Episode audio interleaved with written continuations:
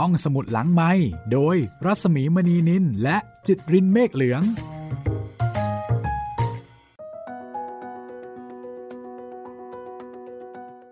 มาแล้วค่ะ ห้องสมุดหลังใหม่ EP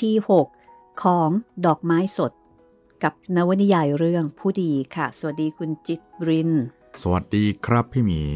โอ้ตอนที่แล้วนี่เราทิ้งไว้ค่อนข้างจะ เป็นเรื่องที่น่าตื่นเต้นมากเลยนะครับ มีการอ่านพินัยกรรมกันเกิดขึ้น อืมไม่มีอะไรจะลุ้นไปกว่านี้อีกแล้วค่ะ ตอนนี้ท่านเจ้าคุณกับตัวของวิมลเนี่ยกำลังจะผมใช้คำว่าอะไรดี ใช้คำว่าสั่งเสียก็ไม่ถูกนะเพราะว่ายังยังไม่ได้เป็นอะไร ใช้คำว่า ฝากแล้วกันครับกำลังจะฝากเรื่องพินัยกรรมเนี่ยไปให้กับลูกๆของท่านคนอื่น คือจริงๆจะบอกว่าในเรื่องนี้วิมลเนี่ยเหมือน เหมือนเขาไม่คาดคิดนะว่าเขาจะต้องมาลุ้นในเรื่องที่ยังไม่ควรจะต้องมาลุ้นในตอนนี้ เพราะว่าใช่พ่อเจ้าคุณพ่อมาบอกเอาไว้ก่อนเหมืใช่อนอยู่อะไรมีสปอยไหมสปอยภาษาไม่สมัยใหม่ไม่หมายถึงว่าๆอ๋อใช่ใช่คปะรับใช่ใช่สปอยภาษาภาษาเดี๋ยวนี้นะ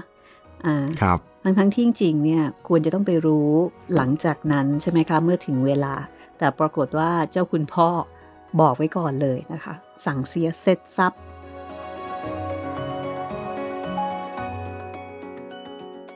แล้วก็วันนี้เราจะมาตามต่อในเรื่องราวต่อๆไปของผู้ดีกันนะครับ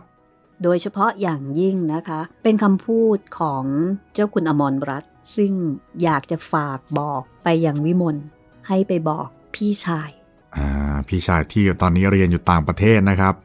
ไอ้คำสั่งเสียที่จะบอกไปยังพี่ชายเนี่ย จริงๆ ไม่ได้เกี่ยวอะไรกับวิมลหรอก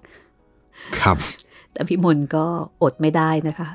ในการที่แบบลุ้นไปนิดนึง เอ๊ะ ตกลงเจ้าคุณพ่อนี่จะบอกยังไง จะยับอกไงยังไงนะคะ วันนี้นะคะ ก็มาตามต่อค่ะ EP 6 ของผู้ดี งานของดอกไม้สดค่ะ กับประโยคเด็ดที่เจ้าคุณพ่อมีต่อวิพัฒน์ซึ่งเป็นพี่ชายของวิมลค่ะ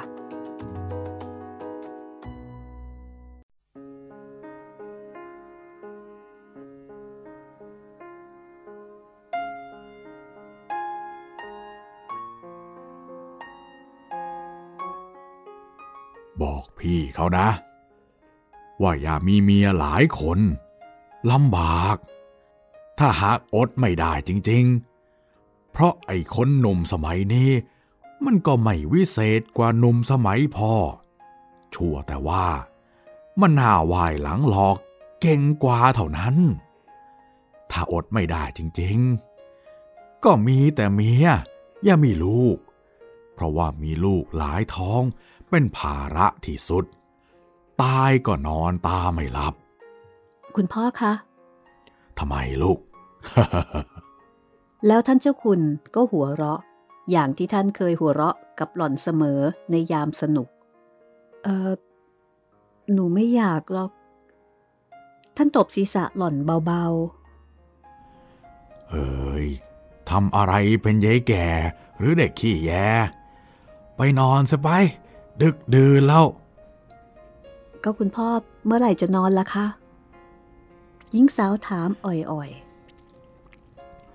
อีกสักชั่วโมงหรือว่าครึ่งชั่วโมง ไป ลุกขึ้น ไปนอนไป พรุ่งนี้ก็จะยุ่งอีกทั้งวันพ่อนึกว่าหนูนอนแล้วเดี๋ยวซ้ำไป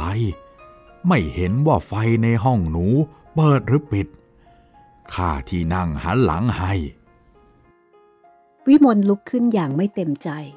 ทำท่าจะยกเก้าอี้ไปไว้ที่ ท่านบิดาจับแขนหล่อนไว้เอ้ย ทิ้งมันไว้ที่นั่นกันแล้วกันนะลูก เมื่อหญิงสาวกราบท่านแล้วกำลังจะออกจากห้อง ท่านก็เรียกหล่อนอีก และพูดว่า วิมลหนูไปเอาน้ำเย็น เจือโอดิโคโลนมาให้พ่อเช็ดหน้าหน่อยได้ไหม เจ้าหล่อนยิ้มเมื่อได้ฟังท่านบิดาพูดเป็นคำถามเช่นนั้น แล้วก็สาวเท้าไปยังห้องของหล่อน ไม่ช้าก็กลับมาพร้อมด้วยขันเงินใบน้อย และผ้าเช็ดหน้าผืนหนึ่ง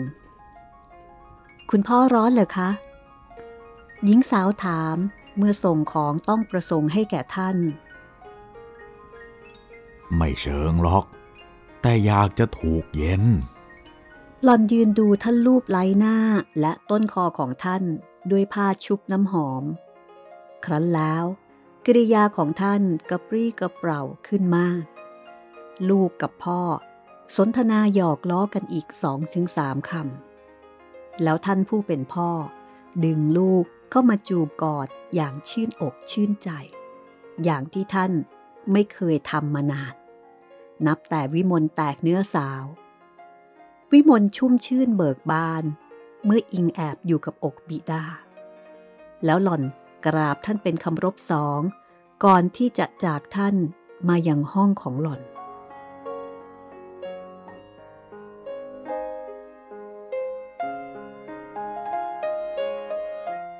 ก่อนที่จะเข้ามุง้ง วิมลเดินไปทางเตียงหัวนอนเพื่อจะปิดหน้าต่าง ด้วยขณะนั้น ลมพัดแรงจัดมาก ก่อนที่จะหับบานหน้าต่างเข้าหาตัว วิมลมองไปในท้องฟ้า ดาวดวงน้อยๆ พร่าพราวไปทุกที เมฆก้อนขาว แลดูเป็นยวงใหญ่ลอยลิ้วตามกัน เสียงกิ่งไม้ ใบไม้ไหว โอนเอ็นแกรกกรากในยามที่ดวงจิตเป็นสุข ทุกสิ่งทุกอย่างที่ปรากฏแก่สายตา ก็ดูงาม แม้ที่สุด ไม้ใหญ่ที่ดำตะคุ่ม ยืนหยัดอยู่อย่างทะมึงทึง ก็ยังน่าดู วิมลยืนนิ่ง พิษภาพแห่งรัติการอยู่นาน ดูประหนึ่ง น่าเสียดายคืนอันเป็นพิเศษสำหรับใจของหล่อนนี้ มิอยากให้ผ่านพ้นไปเสีย โดยมิได้อยู่ชมให้ครบชั่วทุ่ม ต่อมาอีก เมื่อวิมลเอนตัวลงนอน หล่อนหวนนึกถึงอุดม และข้อที่จะเรียนเรื่องราวต่อท่านบิดา เรื่องพินัยกรรมมาทำให้หล่อนต้องล้มความตั้งใจ แต่ก็ไม่เป็นไรนัก เมื่อไรก็เรียนได้ คุณพ่อ คุณพ่อของลูก วิมลยังรู้สึกถึงความรัก ความปราณี ความเอ็นดูของท่าน ซาบซ่านอยู่ในดวงจิต คุณพ่อ หรือจะขัดใจวิมล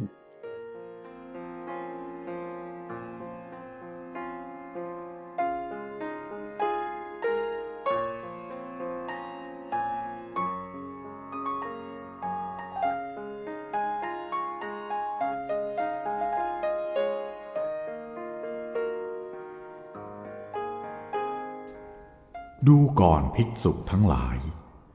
ความอิ่มหนำในการเสพทั้งสามไม่มี สิ่งทั้งสามคืออะไร คือความลับ การดื่มสุราเมรัย การประกอบเมถุนธรรม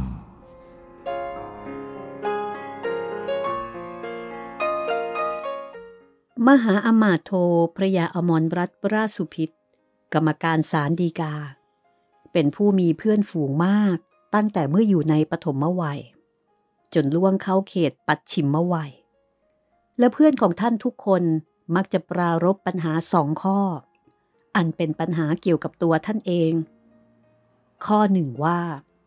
เจ้าคุณมีความสามารถพิเศษอย่างไร จึงทำภรรยาสองคนให้เป็นคุณหญิงเสมอกันได้ทั้งคู่ ข้อสองว่า ทั้งสองคุณหญิง มีกำเนิดลักษณะท่วงที น่าจะติดตราจุลจอมเกล้านัก แต่เหตุไนจึงไม่ได้มีเกียรติยศประดับราชอิสริยาพรนี้แต่สักคน ปัญหาข้อที่สองพระยาอมรรัตราสุพิษถแถลงได้แจ่มแจ้ง โดยง่ายดายแก่เพื่อนทุกคนและทุกเวลา ก็เขาต่างคนต่างมัวเกียงกันเน่ท่านตอบ ครั้นแล้วก็หัวเราะอย่างมีความขันเกิดขึ้นในใจ ความจริงนั้น ถ้ามีการพูดถึงภรรยาคราวใด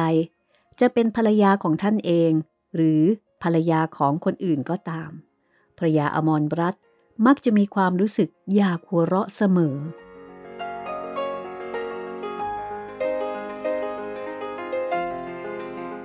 ส่วนปัญหาข้อที่หนึ่งค่อนข้างจะซับซ้อนและยืดยาว เกินที่จะถแถลงให้ตลอดด้วยถ้อยคำเพียงสองสามคำท่านเจ้าคุณจึงต้องเลือกทั้งโอกาส เลือกทั้งผู้ฟัง คือมักจะถแถลงจำเพาะแก่เพื่อนสนิทไม่มากคน ในเวลาที่ตัวท่าน และเพื่อนของท่าน ต้องปัจจัยภายนอกทำให้โลหิตฉีดขึ้นสมองแรงจัดผิดธรรมดา ตัวผมเมื่อครั้งยังหนุ่มแน่นนะ รูปร่างก็อ่อนแอนโออานี่เป็นคำนำที่เจ้าคุณมักกล่าว เมื่อเล่าประวัติส่วนตัว พ่อเป็นพระยาพานทอง ตาเป็นเจ้าสัว ก็ไอการได้เมียสองคนในสามวันนั้น จะประหลาดอะไรนักหนา ในขณะที่เพื่อนของท่านก็บอกว่า แต่ผมได้ยินว่า เมียคนที่หนึ่งของเจ้าคุณนะ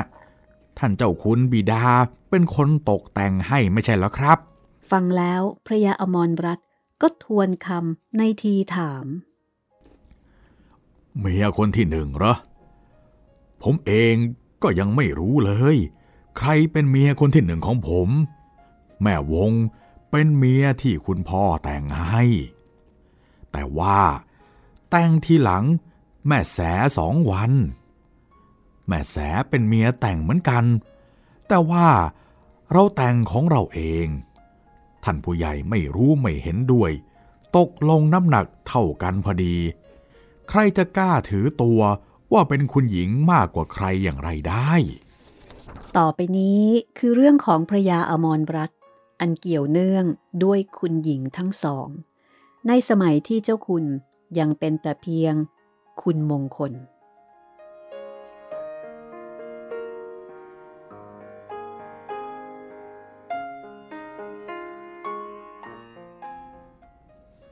ซึ่งพญาอมรรัตกล่าวว่า ตัวท่านเมื่อนุ่มมีรูปโฉมโออา หมายความว่า มีรูปสมบัติเป็นที่ต้องตาสตรี ซึ่งบิดาว่า เป็นพระยาพานทอง หมายความว่าเป็นผู้มีสกุล ตาเป็นเจ้าสัว หมายความว่าเป็นผู้มั่งคั่ง ตามธรรมดาเมื่อบุคคลใดมีคุณสมบัติทั้งสามประการดังกล่าวแล้วไซก็มักจะได้รับการต้อนรับอันดีจากสมาคมทุกชั้น ด้วยสมบัติสามประการนี้ เป็นสิ่งที่ปรากฏง่าย เพียงแต่มองไม่ต้องพินิษฟัง ไม่ต้องวิเคราะห์ ก็อาจสามารถที่จะทำความเชื่อลงไปได้ ส่วนการที่บุคคลหนึ่ง ได้รับความต้อนรับอันดีจากสมาคมทั่วไป ย่อมหมายความว่า บุคคลนั้นมักจะได้ซึ่งสิ่งที่ตนประสงค์โดยง่าย เพราะความชอบใจย่อมนำมาซึ่งการให้ การมอบให้ การยกให้ การยอมให้ เมื่อเป็นเช่นนี้ ถ้าแม้นผู้ที่ได้รับ เป็นผู้ทีท่วนในวาระน้ำจิต และความประพฤติของตนเอง ก็จะรับอย่างผู้มีสติกำกับใจ รู้จำกัดความอยากได้ไว้ในขอบขีดอันสมควร แต่ถ้าผู้รับเป็นผู้ยาบ มีปกติมองข้ามวาระน้ำจิตและความประพฤติของตนเองไปเสียเสมอ ก็จะรับด้วยความหลงลำพองแล้ว และเป็นเหตุให้เกิดความกำเริบฮึกเหิม เพิ่มความอยากให้แก่ตัวเองเป็นลำดับ ซึ่งในที่สุด ก็ขึ้นถึงขีดไม่พอใจในสิ่งที่ตนมีอยู่นำมาซึ่งความพยายามทุกทาง ในอันที่จะให้สมความอยากของตน ซึ่งแม้ว่า จะต้องล่วงเลยมนุษยธรรมไปบ้าง บางครั้งก็สู้ทน ก็แลความปรารถนาของบุรุษ เมื่อแรกเริ่มเป็นหนุ่ม เฉพาะอย่างยิ่ง บุรุษที่มีคุณสมบัติสามประการ ซึ่งคุณมงคลจะเพ่งไปทางใดแรงกว่าทางเพศตรงกันข้าม ถ้ายิ่งปรารถนาแล้วได้ดังปรารถนา ก็เท่ากับ ฟักฟูมความปรารถนาให้เจริญขึ้นไม่มียุติ ในระหว่างที่คุณมงคลกำลังเรียนกฎหมาย ท่านบิดามารดาได้ขอร้องให้อุปสมบท ซึ่งคุณมงคลมิได้ขัดขืน ด้วยในสมัยนั้น ความคิดที่จะนำให้ลูกขัดคำสั่งของบิดามารดา เฉพาะอย่างยิ่งบิดามารดาที่มีทรัพย์และอำนาจ ยังไม่ได้ฟักตัวขึ้นในสมองของลูกทั้งหลาย เพราะความโกรธของพ่อแม่ ย่อมหมายถึงความเสื่อมแห่งอนาคตการของลูก คุณมงคลอุปสมบทครบถ้วนพรรษา ได้รับพระกฐินถูกต้องตามประเพณีนิยมทุกประการแล้ว ก็ละเพศบรรพชิต กลับเป็นคุณมงคลนักเรียนกฎหมายตามเดิม และพบตัวเองเป็นชายมีคู่มั่นเสียแล้ว โดยที่ท่านบิดามารดาได้จัดหาไว้ให้เสร็จ ระหว่างที่คุณมงคลยังอยู่ในร่มผ้ากาสาวพัดนั่นเอง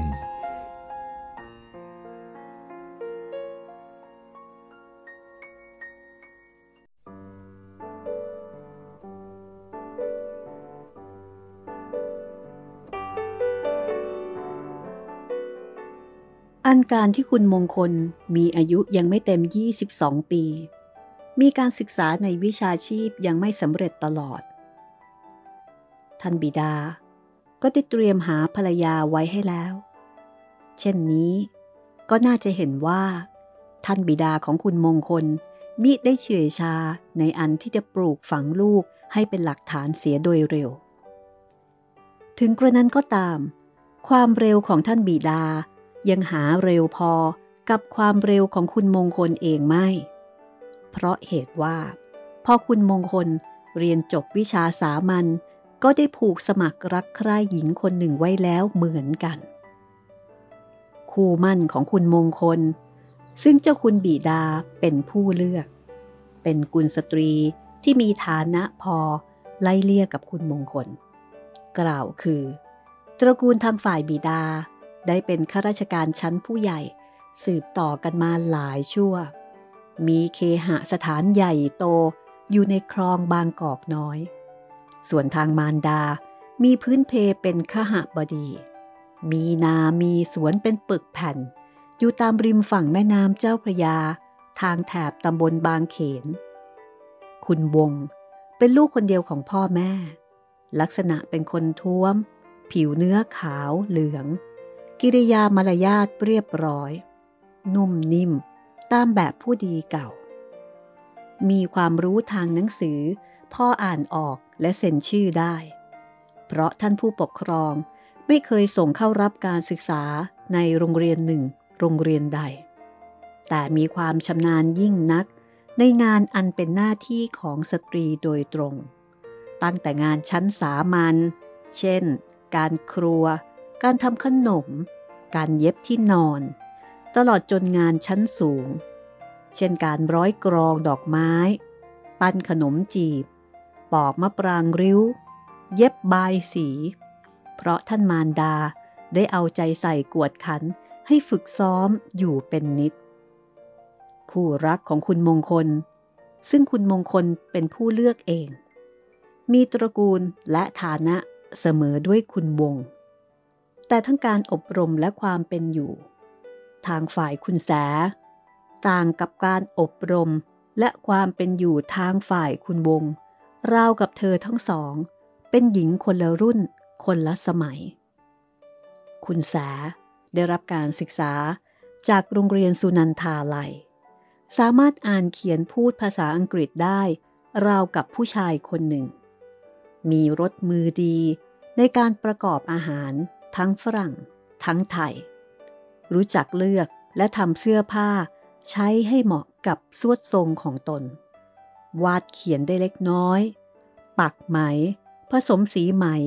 ได้อย่างเชี่ยวชาญ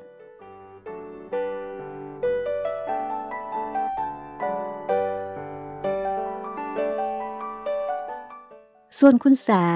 เป็นคนผิวเนื้อดำแดง รูปร่างสูงโปร่ง ลักษณะเป็นคนเก๋ มารยาทท่วงทีก็ต้องกับลักษณะนั่งเก้าอี้ได้ถนัด และเรียบร้อย เท่ากับนั่งบนพื้นห้อง เดินงาม เท่ากับที่ครานได้กระฉับกระเฉง ชอบการอ่านหนังสือ หรือกล่าว และฟังการสนทนาในเรื่องกว้างๆทั่วไป มากกว่าที่จะนั่งเคร่งอยู่กับการฝีมือ และเนื่องจากที่คุณแส เป็นลูกหญิงคนเดียว และมารดาของคุณแสเป็นหญิงที่ล้าหลัง และจำเป็นต้องอยู่หลังสามี แต่ไหนแต่ไรมา พอคุณแสรุ่นสาว ท่านบิดาก็ใช้ทั้งโดยตรงและโดยปริยาย ให้เธอปฏิบัติงานอันเป็นหน้าที่ของคุณหญิงมารดา แต่ซึ่งคุณหญิงไม่สามารถพอที่จะปฏิบัติให้เป็นที่ต้อมใจเจ้าคุณ คุณแส ได้เป็นทั้งลูกที่รักและเป็นเพื่อนร่วมใจของบิดา ได้ติดตามบิดาไปทุกคนทุกแห่งที่สตรี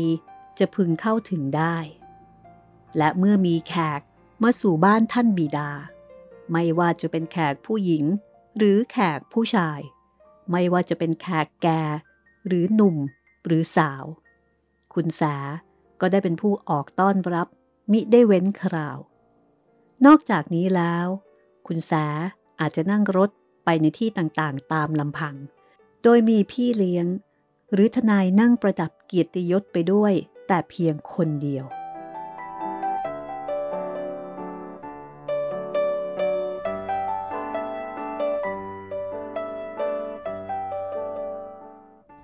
ด้วยประการชนี้ เมื่ออายุเข้าเขตวัยสาวเต็มตัว ทั้งที่ท่านบิดาเป็นผู้มั่งคั่งและกว้างขวาง คุณแสก็เป็นหญิงที่ท่านผู้หญิงคุณหญิง มอมและคุณนายทั้งหลายไม่ใฝ่ฝันที่จะรับเป็นสะพ้ยและที่เจ้าคุณ คุณพระทั้งหลายมองดูอย่างคราม และสนเท แต่ถ้ากล่าวถึงคนหนุ่มๆ คล้ายคลึงกัน การทุกสมัย คล้ายคลึงกันทุกการทุกสมัยแต่ดั้งเดิมมา คุณหนุ่มๆ ย่อมจะพอใจในคุณสาวๆ ที่ตนมีโอกาสเข้าใกล้ได้ง่าย เพราะเหตุว่า ความสะดวกย่อมเป็นสิ่งที่พึงปรารถนาในที่ทั้งปวง ในจำนวนคนหนุ่มๆ ที่กล่าวมานี้ มีคุณมงคลรวมอยู่ด้วยคนหนึ่ง และคุณมงคลเผอิญเป็นผู้โชคดีกว่าคนหนุ่มๆทั้งหลาย เพราะเหตุว่า คุณมงคลพอใจในคุณแสเท่าใด คุณแสก็พอใจในคุณมงคลเท่านั้น คุณมงคลให้คำมั่นสัญญาว่า จะเรียนร้องท่านผู้ใหญ่ให้จัดการสู่ขอ คุณแสให้คำมั่นสัญญาว่า จะครองตัวไว้เพื่อคุณมงคลแต่คนเดียว ถ้าจะมีผู้คาดว่า เมื่อคุณมงคลทราบเรื่องการมั่น อันทางบิดาจัดไปตามพระการ ได้เกิดความตระหนกตกใจ เดือดร้อนรำคาญ ก็จะเป็นการคาดผิดอย่างตรงกันข้าม ความรู้สึกของคุณมงคลเมื่อฟังเรื่องนั้น แม้จะผิดแผกจากความรู้สึกธรรมดาไปบ้าง ก็คงจะเป็นเพราะความที่อยากรู้ว่า คู่มั่นเป็นหญิงสวยหรือไม่สวยเท่านั้นเอง ครั้นตระหนักในความจริงว่าหญิงนั้นเป็นใครรำลึกได้ว่า ตนเคยเห็นหล่อนในครั้งนั้นคราวนั้น คุณมงคล ก็กลับนึกสนุก คิดหาช่องทางที่จะให้หญิงสาวผู้มีทั้งศักดิ์สกุล และทั้งรูปสมบัติเป็นที่ต้องตา มาเป็นภรรยาให้ได้พร้อมกันสองคน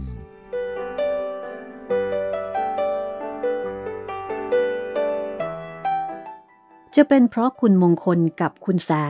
เคยมีบุพเพสันนิวาสอบรมกันมาแต่ปางก่อน หรือจะเป็นเพราะทั้งสองเคยเป็นคู่เวรกันมาอย่างไรก็ตาม เมื่อถึงคราวที่ทั้งกายและใจของคุณแสต้องการอย่างยิ่ง ซึ่งผู้นำและผู้บังคับ ถึงคราวนี้ บุคคลคนเดียวที่จะทำหน้าที่ทั้งสองสถานที่กล่าวแล้วได้ คือท่านบิดาของคุณแส กลับชิงลาโลกไปเสียก่อน ท่านขุนนางผู้สูงศักดิ์นี้ สิ้นชีพลง ในระหว่างพรรษาที่คุณมงคลเป็นภิกษุนั่นเองศึกจากบรรพชิตแล้วได้ประมาณหนึ่งสัปดาห์ คุณมงคลก็นุ่งห่มด้วยเครื่องทุกมายังที่อยู่ของคุณแสเพื่อเยี่ยมศพด้วย และเยี่ยมตัวคุณแสด้วย และคุณมงคลได้เล่าแก่คู่รัก ถึงการที่เจ้าคุณปีดาจัดหาคู่มั่นให้ โดยไม่ได้ไต่ถามความเห็นจากคุณมงคล คุณแสฟังแล้วจะเจ็บปวดในใจเพียงไร คุณมงคลมิได้พยายามที่จะยังรู้ ก็พอเหมาะกับคุณแส ซึ่งก็มิได้แสดงความรู้สึกอย่างหนึ่งอย่างใดออกนอกหน้า นิ่งอึดไปชั่วอึดใจหนึ่ง แล้วก็ถามแต่เพียงคำเดียวว่า ถ้าอย่างนั้นคุณกลับมาหาดิฉันอีกทำไม ดังได้กล่าวแล้วในสมัยโน้น บุตรทั้งหลายยังไม่เคยมีความคิดว่าการขัดอย่างเปิดเผยตรงไปตรงมา ซึ่งคำสั่งของบิดามารดา ผู้มีศักดิ์เป็นการที่ทำได้ ความกำเริบถือดี แม้จะมีปริมาณมากเพียงใด ก็ไม่เป็นเหตุเพียงพอที่จะชักนำบุตรให้ลืมเสีย ซึ่งความยำเกรงบิดามารดา ความคนึง ในอันที่จะทำให้คุณมงคลถอนตัวเสียจากการมั่น ซึ่งเป็นการกระทำของผู้ใหญ่ จึงไม่ได้ผ่านเข้ามาในแนวความคิดของคุณแสเลย ข้างฝ่ายคุณมงคลก็มีได้ละเลย ให้คุณแสหมางใจในความรักของตน รีบถแถลงโวหาร อันเป็นเชิงแสดงความซื่อสัตย์มั่นคงเฉพาะตัวคุณแสว่ามีประการต่างๆ และ สรุปความว่า ฉันจะไม่รักเมียที่คุณพ่อแต่งให้มากกว่าแม่แส ฉันจะไม่ให้แม่แส ต้องไหว้เมียที่คุณพ่อแต่งให้คำพูดเหล่านี้ สิงสมองคุณแสอยู่นานวัน ก่อนที่คุณแสจะปรงใจเลือกวิถีทางเดินให้แก่ตัวเอง แต่ในที่สุด คุณแสก็ตัดสินใจว่า พอใช้ได้ ข้อสำคัญข้อต้นของภรรยาหนึ่งอยู่ตรงไม่ต้องขึ้นต่ออีกภรรยาหนึ่งของสามี นอกจากนี้ก็แล้วแต่ความสามารถของใครของใคร การสะสมภรรยาเป็นกีฬาอย่างหนึ่งของชาย การชิงชัยความรักของสามี ก็เป็นกีฬาอย่างหนึ่งของหญิง ใครดีใครได้กัน ใครทำให้สามีรักได้มาก ก็คือใครคนนั้นดีและได้ คุณแสไม่หวาดหวัน่น ต่อการที่จะขันสู้คุณวงในกีฬาแผนกนี้ คุณวง ลูกสาวที่พ่อแม่กัก จนไม่มีเวลาได้เห็นเดือนเห็นตะวัน ลูกสาวที่อยู่ในกะลาครอบ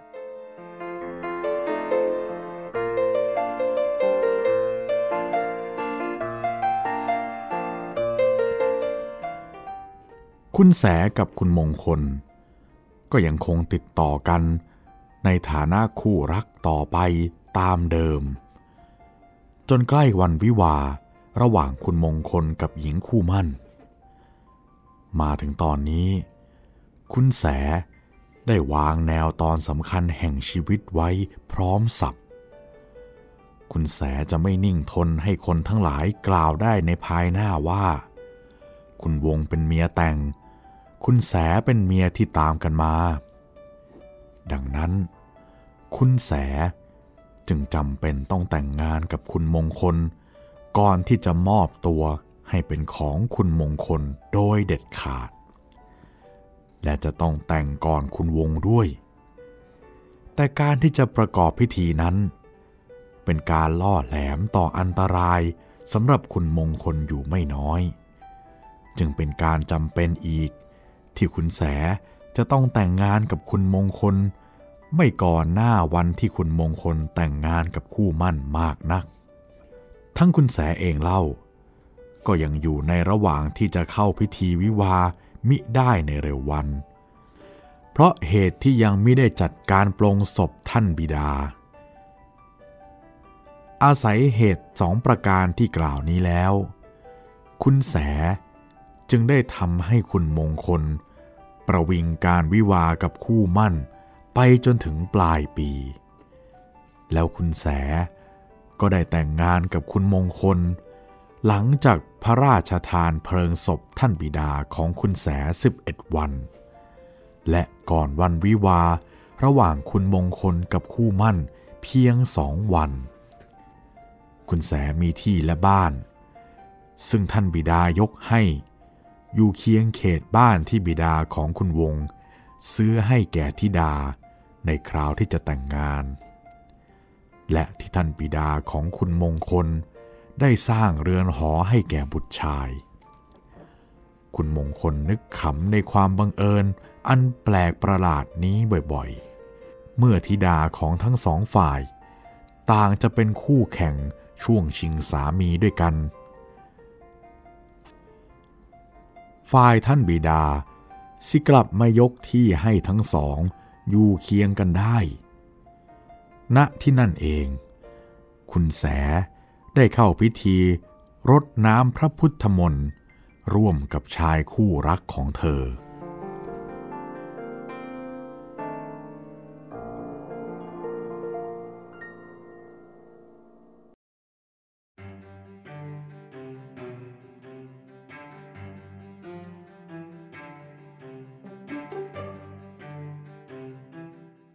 นับแต่ชั่วโมงแรกที่คุณแสได้ถแถลงความจริง และแจ้งความตั้งใจแก่ท่านมารดา คือก่อนหน้าวันแต่งงานสองวัน ท่านมารดาได้ร้องไห้ด้วยความวิตกและหวาดเกรงไปต่างๆ จนใกล้ที่จะเป็นลมเสียหลายครั้ง แต่ธรรมดาของภรรยาที่เคยอยู่ใต้สามีมาแล้ว ครั้นได้เป็นมารดาก็มักจะต้องอยู่ใต้บุตรธิดาอีกด้วย ท่านมารดาของคุณสาจึงไม่มีสติปัญญา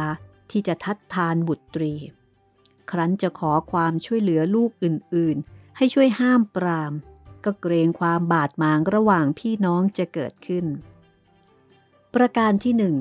เพราะท่านมารดาย่อมรู้นิสัยของทิดาดีอยู่ว่า ไม่มีความเกรงกลัวต่อผู้ใดในโลกนอกไปจากท่านบิดา ประการที่สอง ท่านตระหนักดีว่า ทั้งพี่และน้องของคุณแสทั้งที่ร่วมท้องและต่างท้องกัน ค่อนข้างจะริษยาคุณแสอยู่ไม่น้อย ในข้อที่เธอเป็นลูกรักอย่างเอกของท่านปิดา ทั้งได้รับมรดกมากกว่าพี่น้องอื่นๆ ซึ่งคุณแสก็รู้เท่าอยู่ ที่ไหนเลยจะเชื่อฟังถ้อยคำของผู้ที่เธอไม่แน่ใจ ว่าเขา จะหวังดีต่อตนโดยแท้จริงหรือไม่ เหตุฉะนั้น เมื่อถึงวันที่คุณแสแต่งงาน ท่านมารดาของคุณแสจึงเป็นผู้หลั่งน้ำพระพุทธมนต์ให้คู่บ่าวสาวด้วยคนหนึ่ง กับมีญาติชั้นอานาอีกสองสามคน ล้วนแล้วแต่มีฐานะค่อนข้างขัดสน เคยอยู่ในความอุปการะแห่งท่านบิดาของคุณแส โดยคุณแส เป็นผู้ชักนำหรืออยู่ในความอุปการะของคุณแสโดยตรง ก็เป็นธรรมดา ที่จะต้องอยู่ในคำสั่งของคุณแสด้วยทุกประการ แทนที่จะให้คุณแสอยู่ในคำสั่งตามวิสัยญาติผู้ใหญ่ทั้งหลาย กล่าวฝ่ายคุณวง ตอนเช้ารุ่งขึ้นจากวันแต่งงาน พอเปิดหน้าต่างห้องนอนในเรือนหอ ก็ประสบกับสายตาคู่หนึ่ง ซึ่งปรากฏอยู่ตรงช่องหน้าต่างบ้านข้างเคียง จับจ้องดูคุณวงในลักษณะแปลกผิดธรรมดา จนคุณวงมีความรู้สึกปั่นป่วนอย่างไรพิกล ผู้ที่ฟังพระยาอมรรัตเล่าความตอนนี้ มักจะแซงถามขึ้นด้วยความใจร้อน ว่าเหตุการณ์ต่อไป คือเมื่อคุณวง จับความจริงนั้นได้ มีรสชาติเป็นอย่างไรบ้าง ท่านเจ้าคุณก็จะเอนศีรษะลงในท่าสบาย อมยิ้มอยู่กับความคิดภายในสักครู่ ภายหลังจึงว่า ไม่สนุกนัก แม่เมียขันหมากร้องไห้ใหญ่ ไม่กินข้าวกินปลาตั้งสามสี่มือ ต้อง ระเล้าประโลมกันเสียแย่ แต่พอทำให้กินเสียมือหนึ่งแล้ว ท้องอิ่มใจก็ดีขึ้น อะไรอะไรก็เรียบร้อย แล้วท่านผู้ใหญ่ว่ายังไงบ้าง พระยาอมรรัตน์โบกมือพร้อมกับหัวเราะอย่างสนุกสนานที่สุด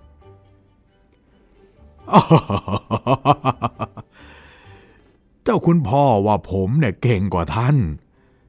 เจ้าคุณพ่อตา ยกว่าไม่เสียทีที่เป็นลูกผู้ชาย คุณแม่ทำตัวเป็นกลาง ไม่ยุ่งไม่เกี่ยว คุณแม่ยายนั่นแหละ ออกจะหนักมือหน่อย หึงยิ่งกว่าลูกสาวไปอีก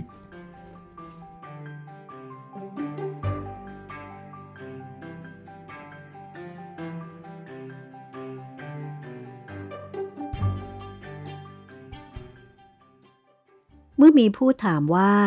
คุณหญิงสองคน ขี้หึงไหมพระยาอมรรัตตอบอย่างรวดเร็วและไม่ละอาการสนุก โอ้ย หึงชะกาชะกันทั้งคู่ แต่คนละอย่างนะ แม่วงเนี่ย หึงหม้อข้าวหม้อแกงแตกหมด บ่าวไพร่รอหน้าไม่ติด แต่มักจะทำลับหลังผม ถ้าวันไหนทำต่อหน้านะ แปลว่าเหลืออดเหลือทน ส่วนแม่แสเนี่ยตรงกันข้าม ต่อหน้าคนอื่นไม่มีแสดงเลย แต่พออยู่ด้วยกันสองคนแล้วก็นะ เอาละอย่างนั้นอย่างนี้กระแนกกระแหน ตัดพ่อต่อว่าทำท่านั่นท่านี้ไปทีเดียว คุณมงคลเมื่อแต่งงานแล้วก็ได้เลิกการเจ้าชู้ อยู่ร่วมรักด้วยภรรยาทั้งสองอย่างเรียบร้อย เป็นเวลาห้าปีเต็ม แต่ในระหว่างนี้ คุณมงคลยังไม่มีบุตรหรือธิดาแต่สักคนทำให้มีการปรารบปารมกันไปต่างๆ ล้วนแต่แสดงความสนเท่และหนักใจ ท่านผู้ใหญ่ฝ่ายคุณมงคล โทษว่าสะพ้ยเป็นหญิงหมัน ส่วนทางฝ่ายภรรยาของคุณมงคลก็โทษว่า คุณมงคลเป็นคนไม่มีลูกเองต่างหาก ต่างฝ่ายต่างซัดกันไปมา ครั้นคุณมงคลได้เลื่อนตำแหน่งราชการ ได้รับพระราชทานเงินเดือนสามช่างเป็นเดือนแรก วันหนึ่ง ท่านบิดาของคุณมงคล ก็พูดขึ้น ท่ามกลางญาติและมิตร ทั้งทั้งฝ่ายคุณมงคลและฝ่ายคุณวง ทั้งต่อหน้าคนทั้งสองนี้ด้วยว่า มงคล มีเมียสองคนต้องห้ามนะเดี๋ยวนี้แกก็ได้เงินดาวเงินเดือนมากขึ้นแล้วทำยังไงให้มันครบสามตามตำราถ้าจะดี เพื่อจะมีลูกกับเขามัง ผู้อยู่ณที่นั่น พากันหัวเราะขึ้นพร้อมกัน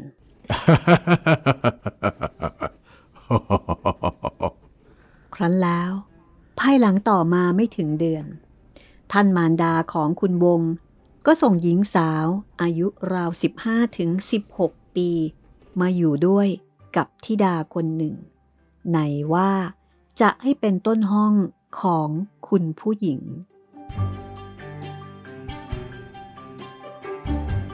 และนี่ก็คือประวัติของคุณมงคลนะครับ หรือว่าที่ปัจจุบันเรารู้จักท่านในนามของพระยาอมรรัตน์ก็เป็น บิดาของวิมลไม่เบาทีเดียวนะคะ มีการแต่งเมียถึงสองเมีย แล้วก็วิธีการได้มานี่คนแรกไม่ธรรมดาเลยครับ มีวิธีการจัดการที่ต้องบอกว่าระดับเซียนเลยทีเดียวนะคะ ใช้คำว่าแยบยนต์แล้วกันครับพี่ ก็เหมือนกับที่เมื่อกี้นี้ที่บอกว่าทางพระยาอมรรัตน์เนี่ยก็ไม่ได้มีความพยายามที่จะรู้ ก็คือไม่อยากรู้นั่นเอง ฉันก็รู้ในส่วนของฉันแค่นั้นเอง ฉันอยากจะมีเมียสองคน เดี๋ยวฉันจัดการให้ ส่วนความรู้สึกของเธอก็ก็แล้วแต่เธอกันละกันนะ แต่ตอนนี้ค่ะ เดี๋ยวจะมีมาอีกคนหนึ่งแล้วนะคะ เมียสองต้องห้ามตามตำรา ต้องมีเมียสามด้วย เพราะว่าตอนนั้นโอ้โหอ่าได้เป็นเลื่อนตำแหน่งราชการนะคะ ครับ ทีนี้แหละครับ น่าจะ เพลิดเพลินกันเลยสำหรับเนื้อเรื่องของเมียคนที่สามของพระยาอมรรัตน์นะครับ คุณผู้ฟังก็อาจจะแปลกใจนะคะว่าอะแล้ววิมลล่ะ วิมลแล้วก็วิพัฒน์ซึ่งเป็นทั้งลูกสาวแล้วก็ลูกชาย ก็มีนี่นาใช่แล้ววิมลก็เป็นลูกสาวของคุณวง แล้วทำไมทำไมถึงไม่มีตอนนั้นถึงทำให้แบบมีการโทษว่าเนี่ย เป็นเพราะผู้หญิงละสิ ผู้หญิงเป็นหมันแน่ ๆ เลย ก็เลยต้องหาเหตุนะคะ มีเมียอีกคนหนึ่งเลย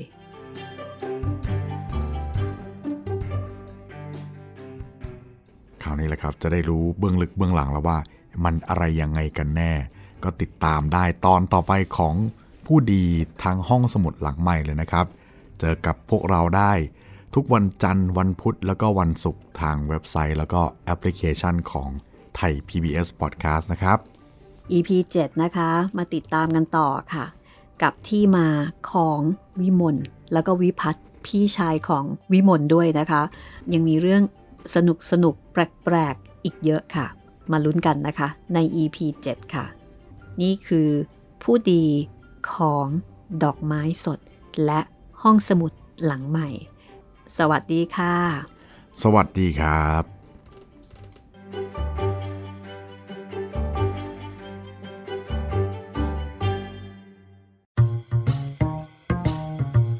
ห้องสมุดหลังไม้โดยรัสมีมณีนินและจิตรินเมฆเหลือง